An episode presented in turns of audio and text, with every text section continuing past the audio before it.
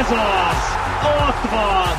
Gurulj be lassítva is! Köszöntünk mindenkit, ez itt újra a Gurulj be lassítva is podcast, és mondhatom, hogy újra első körben a férfi labdarúgó válogatottunkról beszélgetünk, nem véletlenül, hiszen a legfrissebb élmények, emlékek, illetve akár érzések, tapasztalatok mindenképpen az elmúlt napokból a férfi válogatottunkhoz kötődnek. Ugye ott fejeztük be múlt héten, hogy kérdés lesz számunkra, hogy miről fog szólni az Izland elleni sorsdöntő mérkőzés előtt ez a két nemzetek ligája találkozó. Ugye Szerbiát Legyőztük egy nullára idegenben, aztán nulla nullás döntetlent játszottunk Moszkvában az oroszokkal. Kaptunk erre választ, szerinted? Hát azt gondoltam, én is köszöntök mindenkit, hogy lassan a podcast címét gurulj be lassítva isről, lassítva se gurulj bére kell változtatni, mert ugye a magyar válogatott a Nemzetek Ligájában a három idegenbeli mérkőzésén úgy van túl, hogy egyetlen egy gólt sem kapott, méghozzá úgy, hogy például állandóan változott a védelme, sőt a három mérkőzésen ugye a kapusok is váltották egymást, hiszen Dibusz Dénes védett ragyogóan az oroszok ellen, miután Gulácsi Péter megtette a magáit az azt megelőző meccseken, és a magyar labdarúgás sokkal-sokkal fényesebb korszakában, amikor a magyar focit mondjuk Európa 5-8 csapata között jegyezték, akkor se volt nagyon példa olyan túrára, hogy Szófiából, Belgrádból győzelem, Moszkvából döntetlen és veretlenül jön haza a válogatott. Ugye ne felejtsük el, hogy Moszkvában 1956-ban nyertünk legutóbb, most csak X lett, de előtte Belgrádban és Szófiában győzött a magyar csapat, és különösen, hogy a szófiai győzelemnek volt nagy értéke, erről már beszéltünk a, a múltkor, és az is bebizonyosodott, hogy az a fajta szervezettség, az a fajta fegyelmezett játék, ami a magyar válogatottra jellemző, az bizonyos emberek kicserélésével is megmarad. Nyilván, ha most megkérdezné valaki, hogy, hogy volt-e esélyünk a győzelemre Oroszországban, aki nem látta a meccset, annak őszintén azt kell válaszolnunk, hogy nem, hiszen De inkább az oroszoknak volt esélye arra, hogy a magyar válogatott nem lőtt kapura, egy beadás volt, amit Négó előtt, és levágódott a blokkról. Ez volt a magyar helyzetek egész sora. De ha megnézzük azt, hogy jelenleg kiket tartanak mondjuk a mezőnyjátékosok közül a legértékesebbnek vagy a legkreatívabbaknak, akkor rögtön azt mondhatjuk, hogy Szoboszlai és Sallai nem játszhatott ezen a mérkőzésen, Hozzáteszem, az oroszok ugyanezt elmondják Golovinról, vagy Cserisevről, aki sérült volt és nem tudott beállni. Golovin ugye eleve augusztus vége óta sérült, tehát mind a két csapatban van még tartalék. Általában az orosz labdarúgás most azért magasabban van jegyezve, mint a, mint a magyar, hogy más nem mondjak, mi nagyon örülünk annak, hogy egy csapatunk játszik a bajnokok ligájában 25 év után a Ferencváros. Az oroszoknál három együttes lesz ott a BL főtábláján. És ugye ezek az orosz játékosok Oroszországban játszanak. Tehát ez egy nagyon nagyon erős ellenfél volt. Igen, bocsánat, lassan most már tényleg ott tartunk, majdnem minden válogatottnál, hogy vannak hiányzók, tehát azért a Nemzetek Ligájában ez eléggé természetessé vált. Sajnos a vírushelyzet miatt is, meg ugye ne felejtsük el, hogy nem kötelesek sem a játékosok eljönni maguktól, sem a klubnak elengedni, és azért ez, ez azért benne volt majdnem minden együttesnél a sorozatban, hogy, hogy nem a legerősebb keretével lépett pályára. Ugye tegyük hozzá, hogy Márko Rossi ebben az évben, ha jól számoltam a Nemzetek Ligában, 23 játékost használt, most már ugye Varga Kevin is pályára lépett a rossz érában is, és volt 15 olyan játékos, aki játszott az Európa-bajnoki selejtezőkön. És most nem kapott szerepet, és ebben a 15-ben olyanok, mint Zsuzsák Balázs, aki mind a 10 meccsen játszott, Lovrencsics játszott 8 meccsen, Kádár is nagyon sokszor, Barát Botond is nagyon sokszor, és sorolhatnám, nyilván vannak olyan játékosok, mint mondjuk Vida Máté, aki nyilván, ha felépül, miután nagyon jól játszott a válogatottban, amikor egészséges volt, visszakerülhet, de ez majdnem, hogy egy 35-40 fős mag, és ebből kell a legjobb 23-at a keretbe tenni, és nyilván a legjobb 11-et pályára küldeni. Érdekes, amikor a keretről beszélsz, mert a szerb meccset követően az első mondatai egyike volt már Rosszinak, hogy, hogy tiszteljék a keretet, tiszteljék az ő döntését, és azt, hogy akit ide behív, az, az nem véletlen, az nem gesztus, az nem, nem valami jó tétemény, hanem, hanem ez egy nagyon tudatos döntés, akárkitől, most nem, direkt nem akarok neveket mondani, hogy meddig ez a keret, és ez azért bizonyosodott ezzel a bizonyos rotációval, hogy, hogy azért ezek a döntések megfontoltak. Például, akkor most a könyves Norbertet mondjuk az ő története, az hát mondhatjuk, hogy no man ezzel a vezetéknél tényleg könyvbe illő, de nem véletlenül kapott meghívót Márko Rosszitól, nem véletlen, hogy pályára lépett, nem véletlen az sem, hogy gól tudott szerezni. Igen, valószínűleg az sem véletlen, hogy könyves eddig nem volt válogatott. Tehát, hogy 25-28 évesen lehet, hogy akkor egy csúcsformában lévő német Krisztián Böde, Szalai Ádám, mint csatár, vagy Nikolics a csatárposzton előrébb tartott. Könyves a 30-on fölüliek között debütáló játékosai, nincsenek belőle egyébként mostanában olyan sokan erősíti, és az sem véletlen, hogy azon a meccsen játszott, amin szerintem igazán játszani akart. Előtte ugye nem szerepelt a válogatottban, és a következő mérkőzésen is jutott neki talán 6-8 perc az oroszok ellen, de ott, ott az a gól, amit ő szerzett, ugye az a győztes gól, az nem az csak könyves, hanem a magyar válogatottat is megtestesítette, hogy jött előre egy labda, amit elveszettnek tűnt, oda ment érte, hibázott a szerbvédő, oda csúszott, fölpattant, elsodorta, még egysel begurította, és ha megnézzük, vagy visszanéznénk az orosz mérkőzést, ami egyébként hát esztétikailag nem volt egy, vagy egy szórakoztató ö, ö, skálán azért nem, az 1-től 10-ig nem a, a 8 fölöttieket erősíteni, Hogyha megnéznénk azt a mérkőzést még egyszer, hogy mondjuk Nikolics, vagy Nagy Ádám akár, aki második félidőben vagy beállt, vagy Szalai, hány fölösleges sprintet tett meg, mert megtámadta az ellenfél kapusát, hát ha az hibázik. Most nem hibázott. Most nem hibázott az orosz védő sem, nem hibázott az orosz kapus sem, de amikor a 75. percben 8-szor, 10-szer elindul Nikolics egy olyan használhatatlan labdáért, ami tudja, hogy nem éri el, de hát ha, és, és óriási alázattal ezt megteszi, az nyilván kifejezi egy csapatnak a mentális erejét. Ráadásul tudjuk, hogy mindig az a legnehezebb labda nélkül, mikor labda nélkül kell sokat mozogni, akár tolódni, helyezkedni, és azért erre számítani lehetett az oroszok ellen. Nem véletlenül mondta a Rossi egyébként erre a meccsre, hogy a legmelósabb volt, meg talán az érintettek is bent a pályán, de az is igaz, még a mentalitásra visszatérve, hogy, hogy tényleg az volt az ember érzése, hogy úgy láttuk, hogy akár a védelemben is, ugye erről is beszéltünk, hogy most is azért cserélődött, változott az összetétel, de mindig volt, aki kisegítette a másikat. De nem igaz, hogy nem voltak hibák, mert persze, vagy inkább hibára kényszerítés volt azért, de hát azért látjuk, hogy milyen játékosok fontosak voltak a túloldalon, de nekem ez volt még, ami nagyon pozitívum, ez a bizonyos egymás kisegítése, ami persze szintén nem véletlen, hanem akár helyezkedés, akár ugye az együttmozgásnak is a lényege.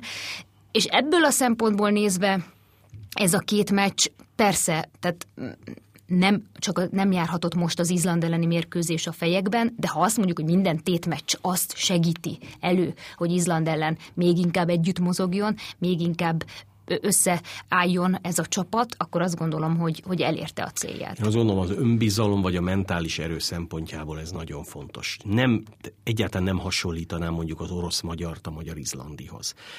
Nem, Igen, az ellenfeleket sem nagyon Nem idegenben játszunk, itthon játszunk. Saját közönségünk előtt játszunk. Egészen más a tét, és ugye ne felejtsük azt el, hogy két éve ez az orosz csapat a nyolc között volt a labdarúgó világbajnokságon úgy, hogy több mint ezret passzoltak ellenük a spanyolok, és ugyanúgy nem tudtak velük mit kezdeni, mint ahogy az oroszok nem tudtak velünk mit kezdeni. Persze, nyilván, ha az a Jonov kapufa az a lécről bevágódik, akkor 1-0, hazajövünk egy tisztes vereséggel, attól még a szánk íze, ha nem is teljesen olyan, mint így, hogy, hogy nem kaptunk gólt, de azért nem lettünk volna nagyon csalódottak. Izland az egy egészen más történet. Nem véletlen, hogy az izlandiak olyan nagyon nem keseregnek, ugye amióta kitalálták ezt a Nemzetek Ligáját, ez most már második sorozat, Izland az összes mérkőzését elvesztett. Igen, most legutóbb ugye a belgáktól Igen, Nyolcból nyolcat vesztettek. Tehát ők a Nemzetek Ligájába, hozzáteszem, a csoportban A divízió, ezt akartam tehát, mondani. Tehát sokkal erősebb ellenfeleket. De nekik is az volt a legfontosabb, hogy otthon Romániát megverjék. Mindenkit mozgósítottak, mindenki azon a meccsen játszott a következő kettőn, meg lehet nézni az összeállítást. Sok hiányzó volt. Rengeteg hiányzójuk volt, kulcsemberek hiányoztak, és ugye óriási tétje lesz a magyar izlandnak. Hát a magyar szempontból kijutni négy év után újra az EB-re. Arra az EB-re, ami ugye soha egyetlen magyar játékosnak több mint száz éves történetében a magyar futballnak nem adatott meg, hogy hazai pályán világversenyt játszon. Már ugye azt is tudjuk, hogy milyen ellenfelek ellen portugál, francia, német ez a hármas jutna, ha oda jutnánk.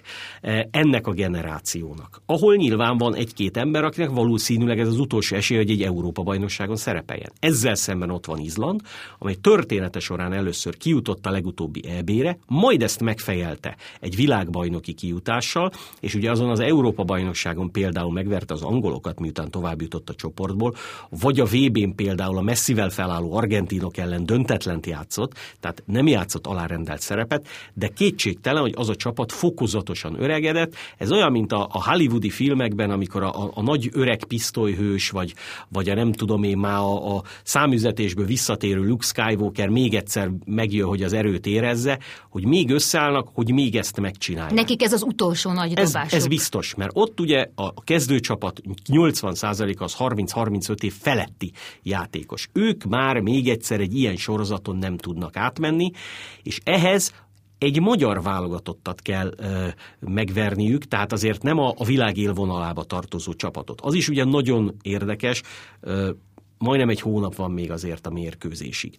Mind a két csapaton most már világosan látszik, hogy milyen stratégiával, milyen felállásban.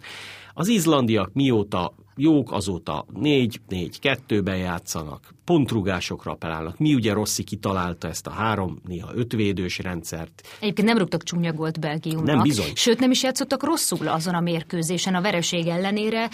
Azért többen azt nyilatkozták, hogy az egyik legjobb mérkőzésük volt a Nemzetek Ligája sorozatban Ugye legalábbis. Belgium pillanatnyilag a világra is a vezetője. Igen. Tehát azért tegyük hozzá, nyilván a belgák is tartalékosak voltak, de most nem menjünk bele, hogy ki, mikor, milyen tartalékos, mert ezt nem tudhatjuk. Mint hogy novemberben se tudhatjuk, hogy a vírus, a sérülések... Ne is mond, ne is mond, az, nehezen múljon könyörgöm. az, az melyik csapatot hogyan gátolja meg. De mind a két csapat világosan fölkészülhet a, a másikból, mert az izlandiak pontosan tudják most már, hogy a magyar válogatott mit játszik. Rossi ugye el is mondta, hogy kilenc hónapja Ezt számít akartam arra. kérdezni. Szerinted el tudod képzelni, hogy az izlandiak is ugyanúgy készültek ránk az esetleges ellenfélre, hiszen azt lehetett látni, hogy ki lehet, ugye? Nyilván, nyilván nekik is az volt a legfontosabb, hogy, hogy, hogy, hogy kik jutnak föl, ugye ez az AV divízió rájátszás, ami a C-ből jutottunk föl, de mindegy. Tehát, tehát Izland szerintem úgy volt, hogy Bulgária, Románia és Magyarország közül talán uh, Romániától tarthatott a legjobban, de Romániával otthon kellett játszani. A magyar válogatott az, az az egy nagyon fogós falat Izlandnak. Én ott voltam Malmőben, amikor a Fehérvár az Európa-bajnokság után, hiszem 2018-ban BL meccset játszott, és ott van egy izlandi játékosuk, aki játszott ellenünk 2016-ban az EB-n, és azt mondta, hogy, hogy ő nem szeretett a magyarok ellen játszani. Nem, tehát borzalmas volt az a meccs, amit ugye egy nullával majdnem kihúztak egy 11-es góllal, mi a végén egyenlítettünk ki. Mi jól játszottunk de azon ott, a meccsen, Ott a magyar válogatott jó, az kérdés persze, hogy ahhoz a teljesítményhez nyilván mi most nem tudunk leakasztani egy öt évvel vagy egy négy évvel ezelőtti Gerazoltánt, nem tudunk leakasztani egy négy évvel ezelőtti Zsuzsák Balást, és még sorolhatnám. Vannak persze új, új csillagaink, vannak, ahol, ahol nagyjából eh, egálban is vagyunk, de, de pillanatnyilag, ha, ha a nemzetközi sajtóban, vagy nemzetközi szakembereket megkérdezzük, hogy no, a Budapesten van a, a meccs Magyarország vagy Izland, az esélyesebb, Hát tízből legalább hatan Izlandot jelölnék meg, ezt higgyék el nekem a, akik, a hallgatók, mert én amikor beszélgettem, amikor még külföldi közvetítéseinkre jártunk, ott azért téma volt ebből a szempontból a magyar futball, és az izland is, és az izlandi nagyon sok csapatnak okozott fejtörést. De ez a magyar eredménysor, ami ezen az öt mérkőzésen kijött, hogy te háromszor ezen a meccsen nyertél, Törökországban, Bulgáriában, Szerbiában, Idegenben különösen ilyen Oroszországban nem kaptál ki, és elvesztetted az otthoni meccsedet ugyan, de csak egy vereség az oroszokkal szemben. Hát azért tegyük hozzá, egy orosz-magyar 0-0, az, ha ez egy orosz német 0-0, akkor sem mondják azt, hogy világszenzáció, mert Moszkvában azért nem győzni járnak. Az elmúlt két évet, csak- két meccsen csak a portugálok nyertek ott. De az Izland mérkőzés mindennél fontosabb. És ugye, ha az sikerül, akkor a két hazai utána következő nemzetek ligája meccsen biztos, hogy megint telt ház lenne. Akár a csoport elsőségért is játszhatnánk, hihetetlen ezt kimondani. Míg nyilván, ha nem jutunk ki az EB-re, akkor, akkor az, egy, az egy nagy, nagy törés lesz abból a szempontból, hogy egy nagy álom elúszik. De hát... Azért a Puskás arénában ott lesz 20 ezer ember. Biztos a Puskás aréna, abba a Puskás arénába, ahol viszont még nem nyert mérkőzést a magyar válogatott, mert ugye Uruguaytól és Oroszországtól is Igen, sokat nem játszottuk még ott, de Igen. itt az ideje. Egyet, egyet nyerni kell, de ha egy döntetlen után 11-esekkel tovább jutunk, az se lenne baj, de kétségtelen, hogy ez, ez az elmúlt tulajdonképpen amióta a Nemzetek Ligája előző kiírása, ugye 2018 őszén elkezdődött, azóta, vagy a Rossi korszak elkezdődött, 21 mérkőzésen keresztül, ez a 22 ez lesz a legfontosabb.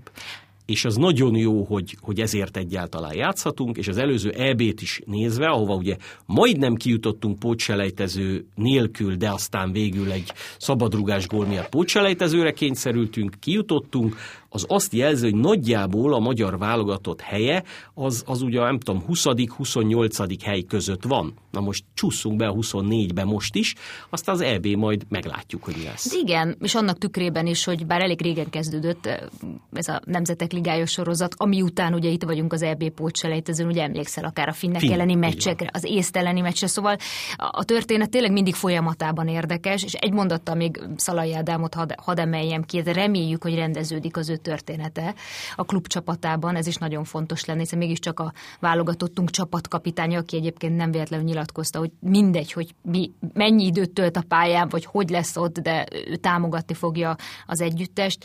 Most hallani lehetett ilyet, hogy már ott van a keretben, ez, ez egyértelmű, hogy pályára is léphet. Szóval ezért mondom, hogy ne ilyeneken múljon. Remélem, hogy, hogy neki is rendeződik ez a története. Biztos vagyok benne, hogy nem viselte könnyen az elmúlt időszakot, hogy nem játszhatott. Igen, ez egy óriási elégtétel tulajdonképpen, hogy egy edző játékos csatából, ahol Szalai kiállt a többi játékos mellett Mainzban, ő került ki győztesen, mert én azt gondoltam, Szalai többet az életben nem lép pályára Mainzban. Talán mondtál is valami ilyesmit, hogy Hiszen ha maradt volna az az edző, az biztos nem vette volna vissza, és az elnök sem szólt volna rá az edzőre, hogy Szalait a csapatba.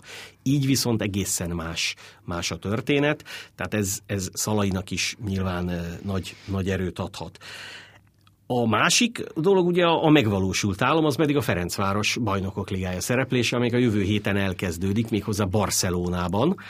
E, olyan ellenfelek ellen, amelyek legalább olyan kvalitásúak, mint amilyenekkel játszhatnánk az Európa bajnokságon. Igen, van egy kis, lehet ilyen kis párhuzama a Ferencváros csoportba jutása, illetve a magyar válogatott kijutása, esetleges kijutása az Európa bajnokságra között nagyon izgalmas, és az egész, az egész itt is egészében érdekes, amikor a, a Fradi BL meneteléséről, vagy BL szerepléséről beszélgetünk, mert igen, tehát kedden már fellépés van, bár noha zárt kapuk mögött, ugye ez a döntés született a Barcelona otthonában, de ott van előtt egy kisvárda meccs, amire sokan mondhatnák, hogy na hát lehozza majd a Fradi valahogy, meg már fejben biztos a keddi mérkőzésre koncentrálnak, de akkor beszéljünk azért erről, hogy nem véletlenül hangsúlyozza sem Rebrov, sem Hajnal Tamás, akár a játékosok, hogy nekik Egyébként, függetlenül attól, hogy a bajnokok ligája nagyon fontos számukra, és természetesen szeretnének helytállni minden szempontból, de a bajnokság fontosabb, hiszen ugye változik a, lebonyolítás. Az európai kupa És így mondhatjuk, hogy a magyar bajnoki címe még értékesebb lesz. Igen, eleve ugye a bajnoki cím az most is azért nagyon értékes, mert ha hibázol egyet a kupasorozatban, ahol elindulsz, egy másikban folytathatod. Ugye a Ferencváros most nem hibázott, de ne felejtsük el, tavaly hibázott, Zágráb kiverte a Fradit, ám az Európa Ligában még a Szudovel legyőzésével be lehetett jutni. Most ott van a BL szereplés. Most ugye eleve jövőre a BL-be csak úgy szerepelhez, ha megnyered a magyar bajnokságot. Na ez, ez egy fontos Tehát a Fradinak alapvető célja nyilván, hogy megnyerje a magyar bajnokságot és elinduljon a BL-ben. A többi magyar kupa csapat, tehát a magyar kupa győztes, illetve a második, harmadik helyzet már nem az Európa Ligában, hanem a harmadik számú sorozatban, a konferencia ligában. Az úgynevezett Európai Konferencia Liga eleve indulni. A Ferencváros, ha nem, rosszul fogalmaztam. A magyar bajnok csapat, ha megnyeri ugye a bajnokságot, és elindul a BL-be és kiesik, úgy kerülhet az Európa Ligába. Na most azért egészen más, Nyilván a konferencia ligában is lehet olyan ellenfeleket találni, amelyek viszonylag közönségvonzóbbak, de hát azért nem Barcelonák, Juventusok is. Valószínűleg még az Európa Ligához sem hasonlítható. Igen, tehát, a, tehát azért mondjuk ki, nem tudom én, Juventus játszik pillanatnyilag az olaszoknál mondjuk a BL-ben, a Milán meg a, az Európa Ligába. A konferencia ligába ott meg valószínűleg a Genoa játszik majd. Tehát, vagy, vagy nem tudom én, a Sampdoria, hát most csak mondtam egy példát. Tehát ez, ez egészen más. De a bajnokok ligája nagyágyúi, meg egészen mások, mint a Ferencváros. Ugye 25 évvel amikor, ezelőtt, amikor a Fradi bejutott, és azt ma már egy legendás csapatnak tekintik. Azért kapott egy hatost Madridban, kapott egy ötöst itthon az Ajax-tól, és egy négyest Amsterdamban Én nem állítom, hogy ez a Ferencváros, ez most hatokat, ötöket, Volt azért a döntetlen kapni. is. Persze, de ezt akartam mondani, de nem arra számító, nem arra emlékszünk, hanem a Grasshoppers legyőzésére, meg hogy itthon a Real Madridnak kellett tepernie, hogy kiegyenlítsen. De a legnehezebb feladat a Ferencvárosnak szerintem ez az első mérkőzés lesz Barcelonában, ahol ugye egy olyan Barcelona ellen, amely egy 8-2-es Bayern elleni vereséget e- őriz legutóbb a BL-ből. több szempontból kicsit megtépázott a katalán csapat. Egy új edzővel, Ronald Kumannal, aki bizonyítani akar, hát keresve sem jobb, találhattak volna jobb ellenfelet, mint a negyedik a végül kalapból, maradó messzivel. A negyedik kalapból érkező éppen magyar bajnokkal. Tehát ebben a mérkőzésben benne lehet az is, mint amit a a, Debrecen játszott, amikor bejutott a BL-be, és elment Liverpoolba, hogy Kinkeservel egy nullára nyert a Liverpool, de benne van egy több gólos Barcelona győzelem is. Hát ne felejtsük el, hogy a Fradinak mondjuk a két komoly játékos, a Zubkov és Haratyin, ők ugye ukrán válogatottak. Ők az ukrán válogatottá elmentek Franciaországba, és kikaptak 7 egyre. Majd néhány héttel később most megverték otthon Spanyolországot, amelyik legalább olyan erősnek tűnhet most, vagy majdnem olyan erősnek, mint, mint Franciaország. Tehát igazából jó játékosokkal is bele tud szaladni egy, egy nagyobb vereségbe.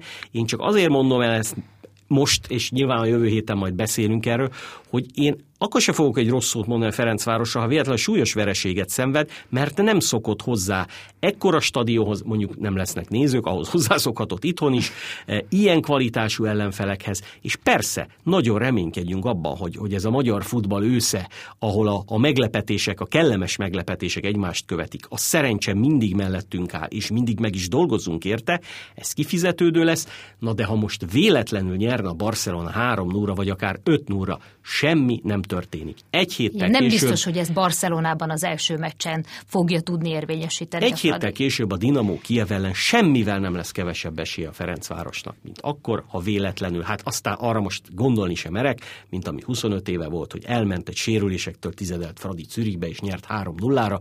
Hát ha az, az nem is tudom, mit kéne megfogadnom, hogyha Barcelonába 3-0-ra nyerne a Ferencváros, de mondom, ez egy, ez egy más szint, ehhez a szinthez szeretnénk mi felnőni, és kívánjuk nyilván a Fradinak, hogy fölnőjön, és Barcelonába, pedig a következő évi barcelonai mérkőzésekre, ahogy mondtad, Kisvárdán keresztül vezethet az út. Egy hét múlva erről is, és a BL elindulásról, a csoportkörről is beszélgetünk majd. Köszönjük figyelmüket!